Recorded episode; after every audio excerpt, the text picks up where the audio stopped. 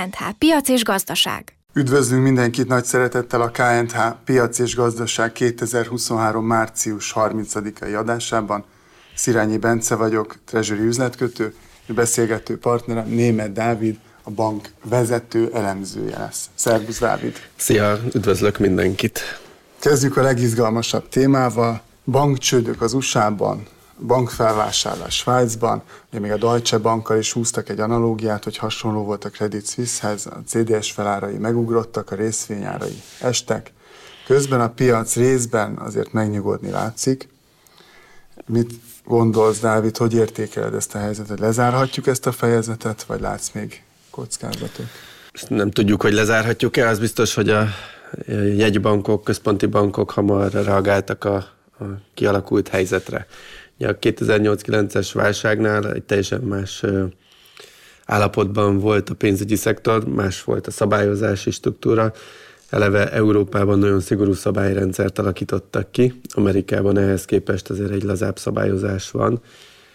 És hát ez is egy érdekesség ugye az amerikai piacnak, hogy ott rengeteg kicsi regionális bank van, nagyságrendileg 3000 ilyen bankot lehet megszámolni, és közepes bankokból is 100 feletti számú van, és van 13 nagyon nagy bank. És itt egyik közepes bank az, amelyik elindította a lavinát, de fontos az, hogy ott is volt olyan erős piaci szereplő, aki úgy tűnik, hogy felvásárolja azt a bankot, és megoldódik a helyzet, és emellett a Fed azonnal nagy mennyiségű likviditást biztosított a piac számára. Pont egy ilyen helyzetben az a fontos, hogy megakadályozzanak egy bank rohamot. Ja, azt a legnehezebb kezelni, hiszen a bankok kijelzik a pénzeket, nincs mindig minden pénz folyamatosan bent a bankszámlákon, hiszen az alaptevékenysége az az, hogy gyűjt pénzt, és utána azt kihelyezi máshova.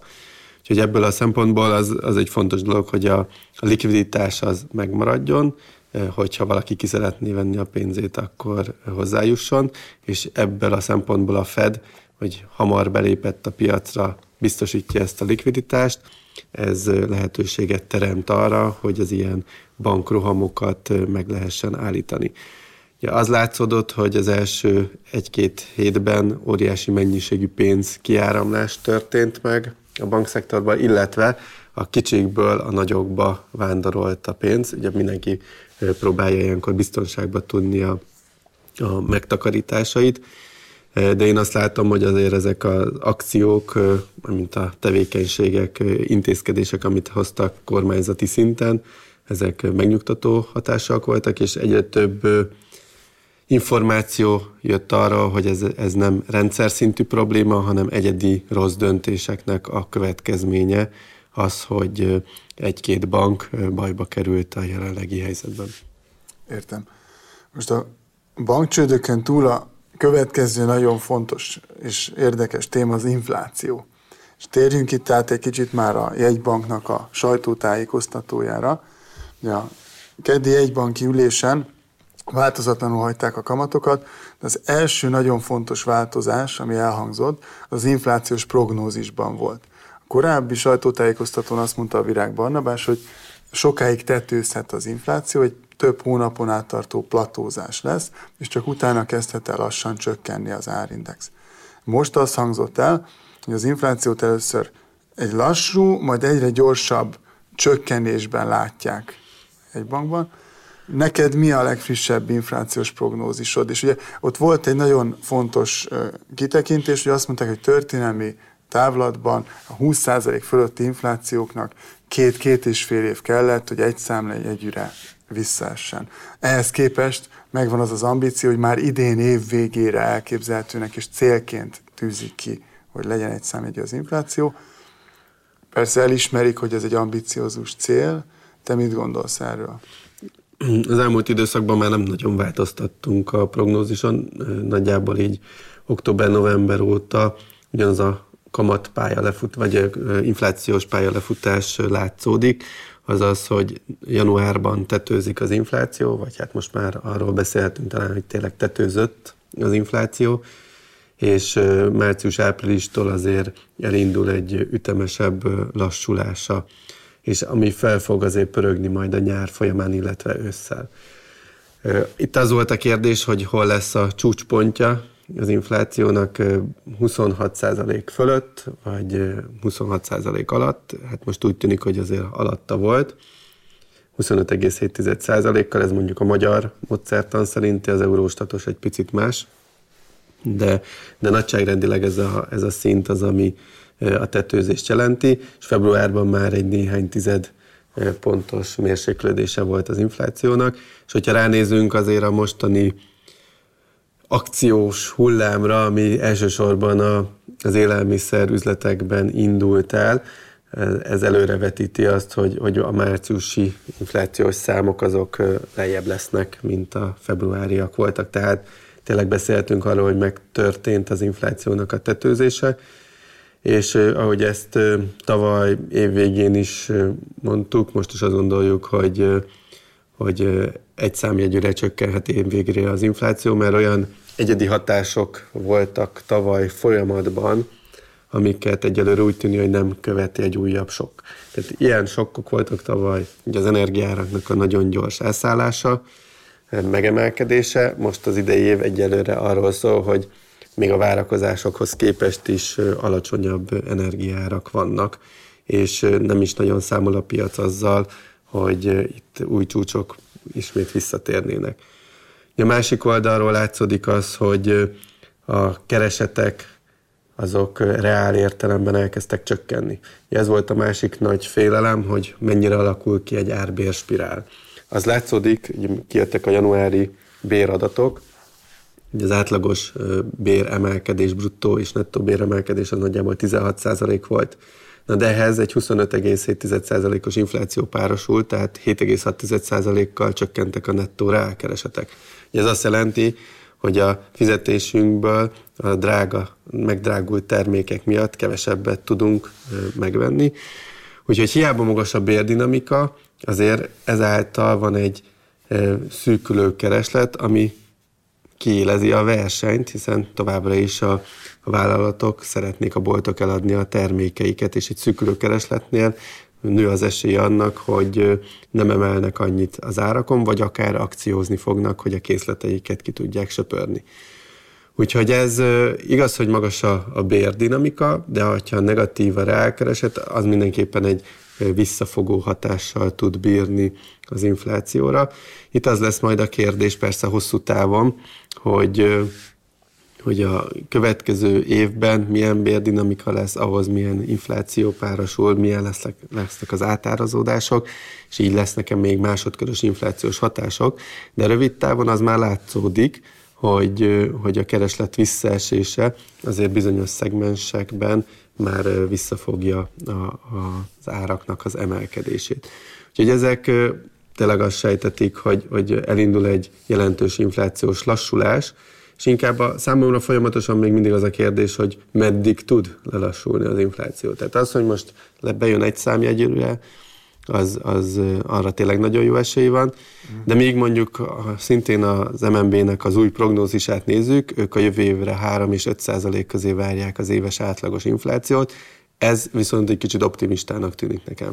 Tehát én azt gondolom, hogy jövő évben nagyobb az esély annak, hogy 5-7 százalékos tartományban ba ragad be az inflációnak a szintje, még annak ellenére is, hogy szigorú a monetáris politika. És ennek felmerül a másik oldal, hogy mennyire keresleti ez az infláció önmagában.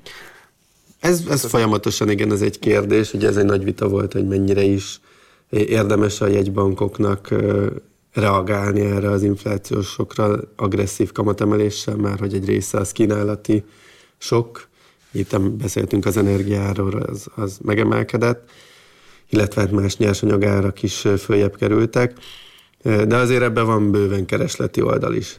Persze a tavalyi évben nagyon jelentős volt a kínálati sok, de hát a másik oldalról folyamatosan ott volt, hogy a Covid alatt se hagytuk, hogy a kereslet nagyon összeomoljon. Tehát mind a jegybankok, mind a kormányok folyamatosan töltötték ontották a pénzt a rendszerbe, pont azért, hogy a kereslet ne omoljon össze, és minél hamarabb jöjjön egy visszapattanás.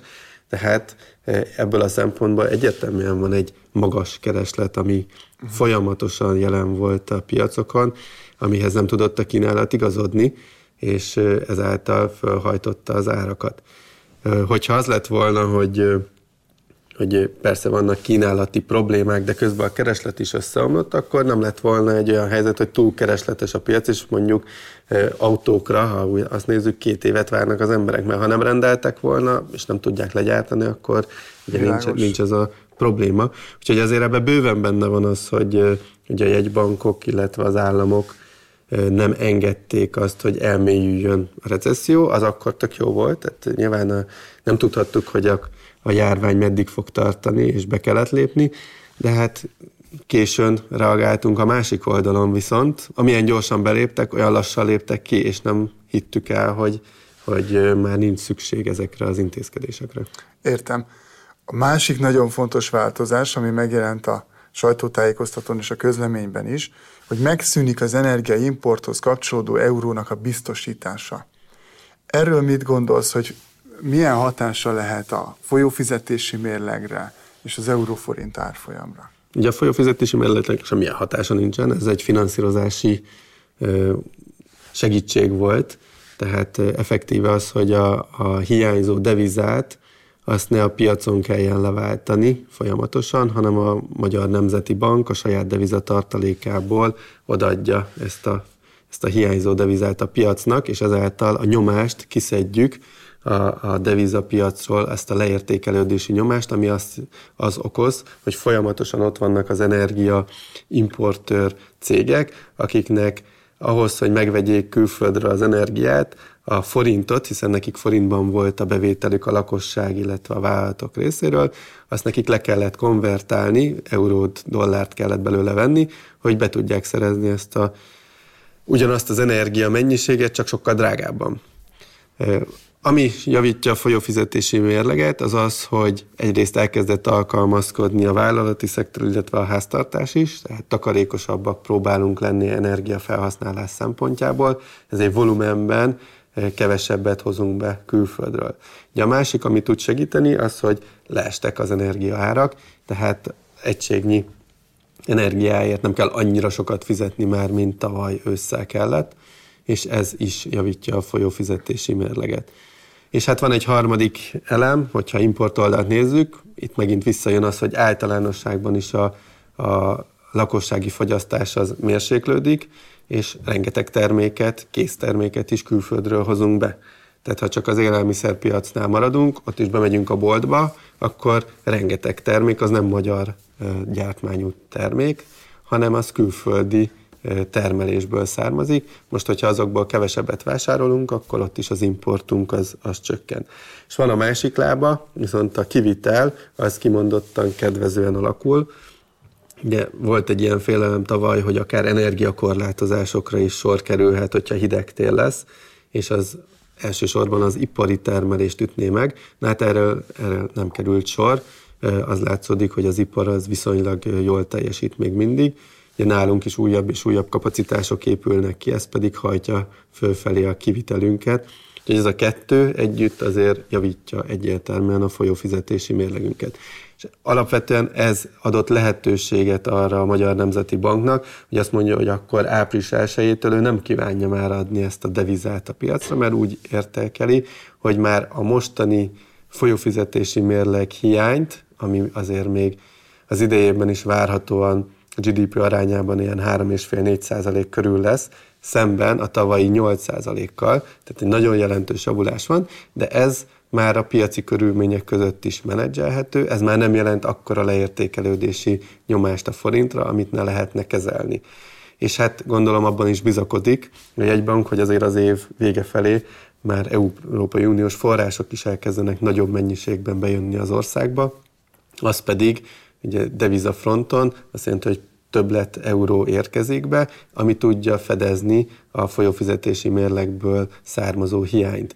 És innentől fogva már nincs is ez, hogy túl kereslet lesz a deviza iránt, hanem akkor ez ki tud egyenlítődni, és ezáltal ez a leértékelődési nyomás, ami tavaly nagyon jellemezte az országot, ez folyamatosan egyre kisebb lesz. Van arra becslés, hogy ez mekkora összegű euróvételt jelent a mostani árak mellett és mostani felhasználások mellett? Hát becslések vannak, persze nem tudjuk pontosan, hogy a jegybank az karakteresen el és utasította azt, hogy elmondja, hogy erre mennyit áldozott az elmúlt időszakban. Valószínűleg a csúcson ilyen 1500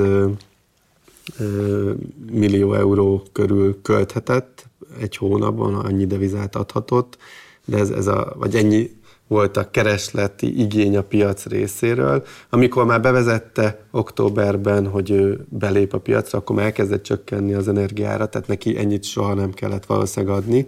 Én azt gondolom, hogy ilyen egy milliárd eurónál többet nem kellett erre fordítania.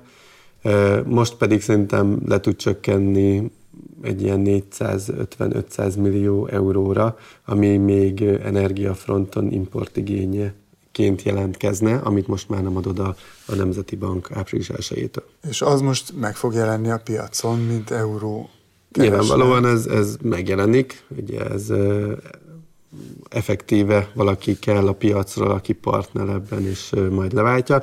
Úgyhogy ez, ez valamelyest nehezíti azt, hogy a forint az erősödjön a következő időszakban. Értem. Akkor ennek fényében nekem még kettő kérdésem van itt az MNB és a, az árfolyam előtt.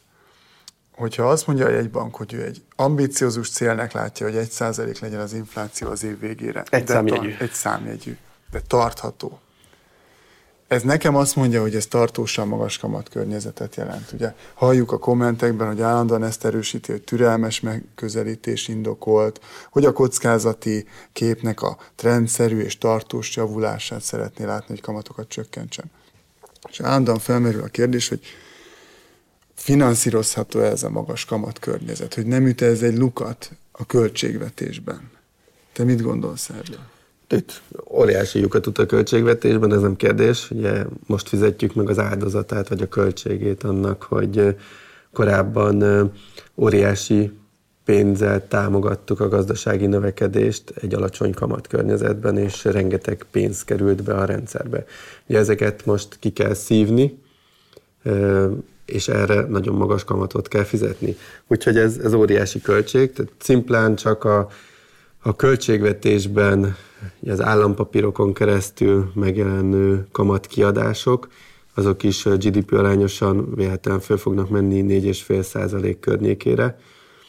Ez amiatt van, hogy egyrészt a, az új kibocsátású papírok, akár hogyha rövid papírokról beszélünk, diszkontkincstárjegyek, három hónapos, egyéves, azok 13 százalék körüli szinten vannak, ha pedig 10 éves állampapírról, akkor azok meg 8-9 százalék között. Tehát ezek a kamatok, ezek sajnos beépülnek fokozatosan a költségvetésbe, mint kamatkiadás, és növelik a terheket. És arról nem beszéltünk, hogy ott van a sok-sok infláció követő állampapír, amik most fordulnak, és mostantól kezdenek a következő két évben nagyon magas kupont fizetni, hát ezt is a költségvetésiből kell finanszírozni, úgyhogy ezek megnövelik. És emellett ott van még a jegybanknak a várható vesztesége, ami abból adódik, hogy a kint lévő forint likviditást, azt kiszívja a piacról, és ezt most jelenleg nagyon drágán teszi, hiszen 18%-os az overnight, betéti, egynapos betéti tendernek a kamata, a egy hónapos betétnek is körülbelül itt van a szintje, és hát a, a kötelező tartalék rátára, ugye, amit egyébként megemel április 1 arra is részben 13%-ot fizet, részben magasabbat is. Úgyhogy átlagosan azért egy elég komoly 16% fölötti kamatteher van rajta. Ez akár egy másik 4% körüli GDP arányos kamatköltséget jelent, amit majd idővel, persze attól függően, hogy milyen lesz a jegybanknak az eredménye, pótolnia kell a költségvetésnek. Úgyhogy ez folyamatosan egy nagy-nagy kamatterhet jelent. Ez azt is jelenti például, ha megnézzük, hogy van egy ilyen ambiciózus célja a, jegyba, a kormánynak, hogy 3% alá visszaszorítjuk a költségvetési hiányt.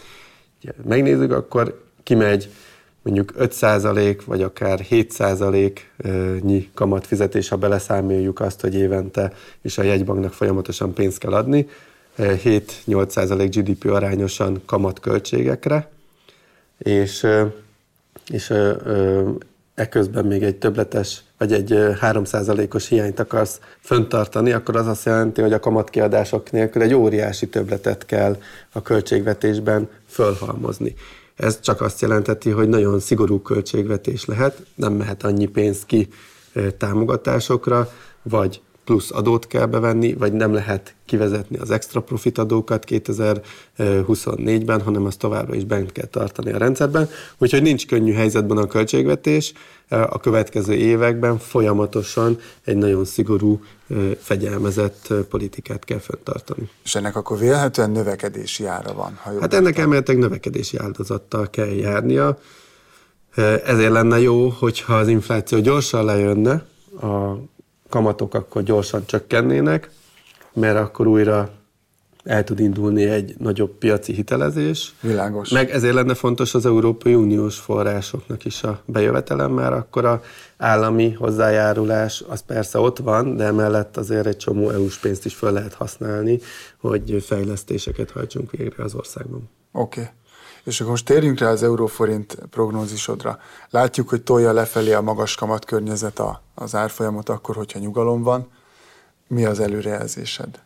De nem változtattam az előrejelzésen, továbbra is azt gondolom, hogy a, ez a 380 körüli szint, ez, ez most egyensúlyinak tekinthető.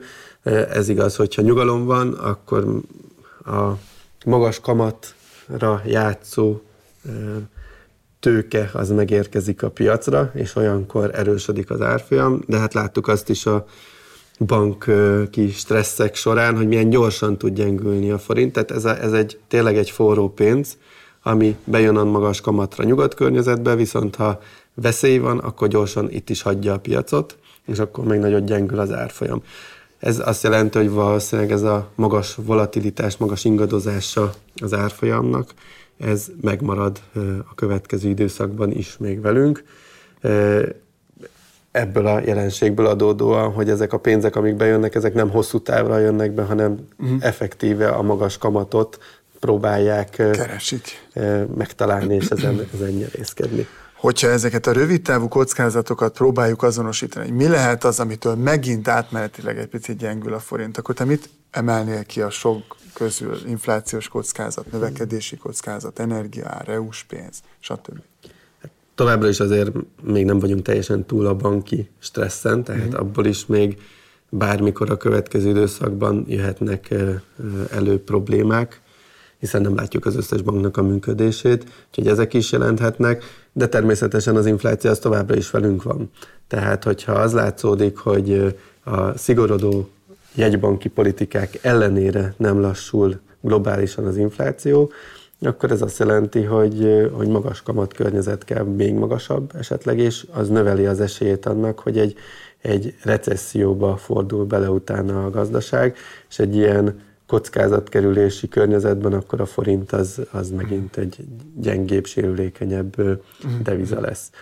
Hogyha tudunk sok időt nyerni, és ez mondjuk jövőre következik be, amikor már jó esélye a folyófizetési mérlegünk sokkal kedvezőbb helyzetben van, akkor ez a, ez a negatív hatás a forinton kisebb lesz.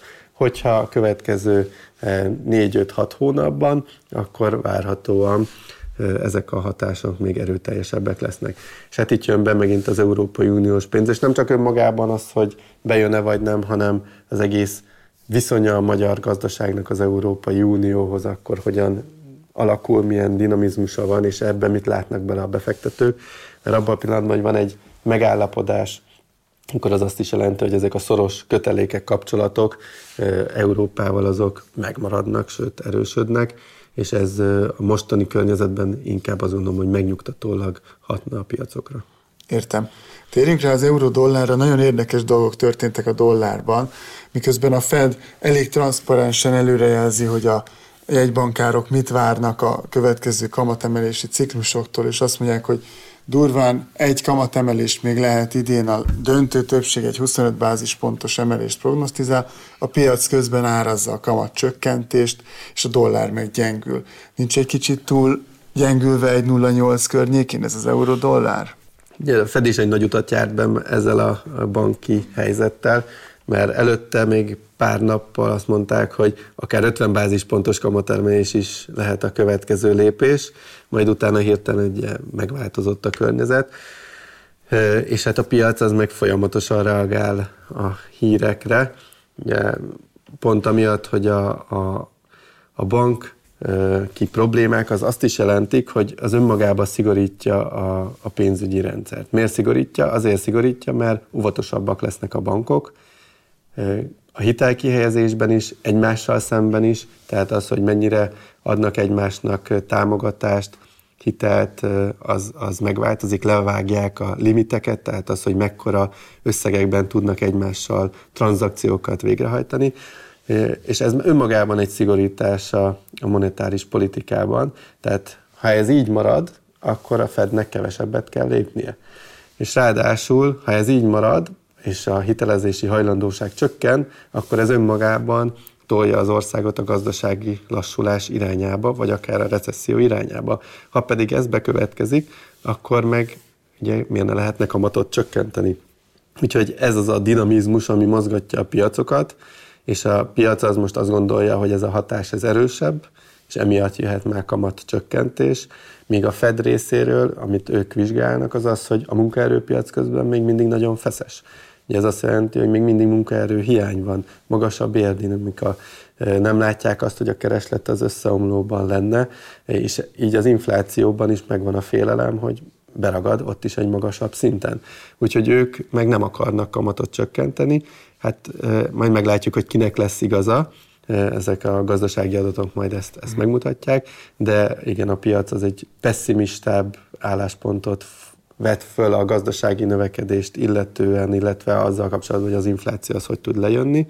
Ugye abban meg optimistábbak, mint ahogy a Fed látja most a jelenlegi környezetet. Eközben pedig az Európai Központi Bank, ott még messzebb tartunk a kamatemelési ciklus tetejétől. Az európai bankrendszerben, ahogy mondtam, hogy szigorúbbak is a, a feltételek, tehát valószínűleg jobb a általános helyzete az európai bankoknak Úgyhogy úgy tűnik, hogy az Európai Központi Bank még, még több kamatemelést fog végrehajtani. Tehát a különbözet a mostani kilátások szerint a, az USA kamatok, illetve az euró kamatok között még csökkenni fognak, és ez az egyik fő hajtóereje annak, hogy most az euró az erősödik a dollárhoz képest. Amíg ez megmarad, addig ez, ez a fő tendencia, hogyha stresszteszt ér, érzi, éri a piacokat, ugye az szokott lenni, amikor a dollár az tud erősödni. erősödik. Értem. Nagyon szépen köszönöm, Dávid. Én, amit szerettem volna, azt mindent megkérdeztem, és köszönjük szépen a hallgatóknak is a figyelmet. Ezek között a keretek között egy hónap múlva lesz hangfelvétel, addig ebben az időszakban beleesik egy húsvéti ünnep, úgyhogy mindenkinek nagyon kellemes ünnepeket kívánunk. Köszönjük szépen a figyelmet, és további szép napot!